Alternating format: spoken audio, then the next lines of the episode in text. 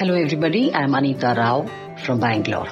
By profession, I'm an international air hostess, now totally into social activities. I have an NGO called Sakriya by Anita, which means good deed or active participation, through which I teach menstrual hygiene management, general cleanliness, travel etiquette, and communication skills in rural and urban government schools, colleges, slums, prison, police department, BMTC, everywhere. In this show, I'm going to talk about menstruation, menstrual hygiene management, and very important, how much he knows about periods, why he should know about periods. Enjoy the show. Hello, everybody. I'm Anita, Anita Rao from Bangalore. By profession, I'm an international air hostess, now totally into social activities. I have an NGO called Sakriya Charitable Trust through which I teach menstrual hygiene management, general cleanliness, travel etiquette, communication skills, and the importance of dressing up. In uh, rural and urban government schools, colleges, slums, prison, with the police department, BMTC, everywhere.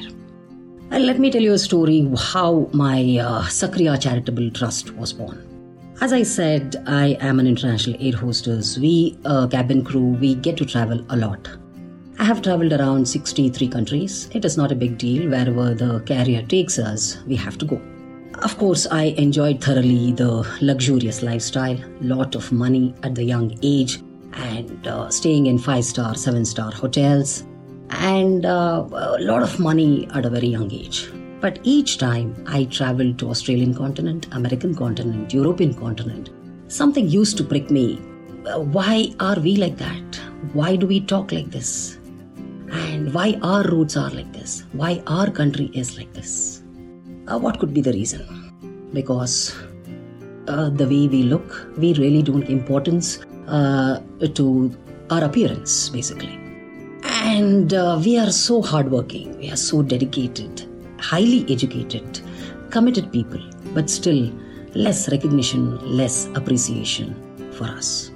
Then I got married, I went to America. Again, I came back, I had kids, and I got busy. But still, something was pricking me that I have to give it back to the society.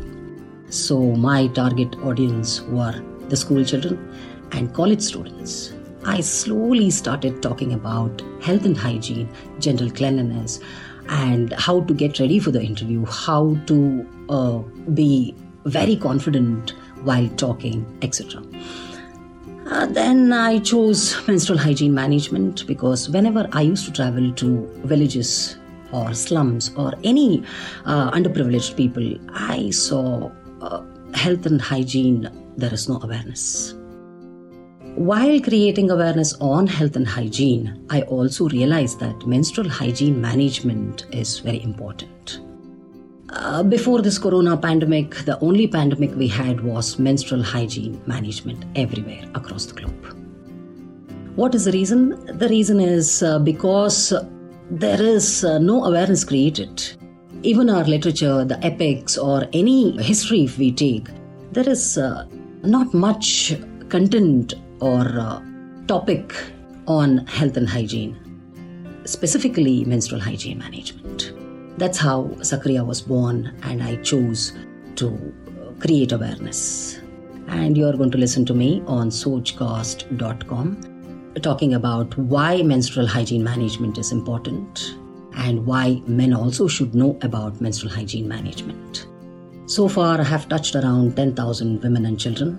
Presently, I'm working with the police department and BMTC on menstrual hygiene management and communication skills. Thank you so much for listening.